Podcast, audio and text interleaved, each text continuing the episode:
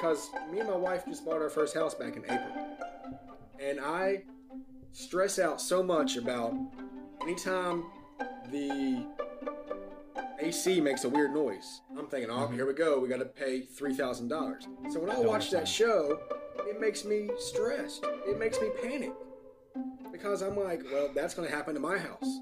But it's the same feeling I get when I'm watching UNC play, or my Cowboys play, or my Mets play.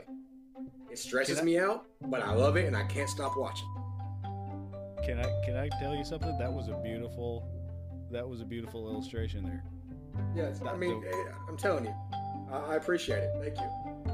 That that's fantastic because you feel like when you're watching, uh, I don't know, Garrison Brooks brick a free throw, it's like part of your house is falling down. There you go. Yeah, my But- my but heat just went out.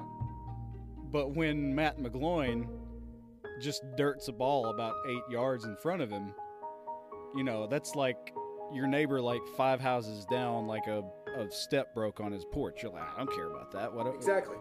And I'm not am I about to supposed to do? Did he break help. his ankle? No, he's fine. So who Yeah. cares? Yeah, and I'm not going to come over there and help you because I don't care enough. Well, that's, that's how it is.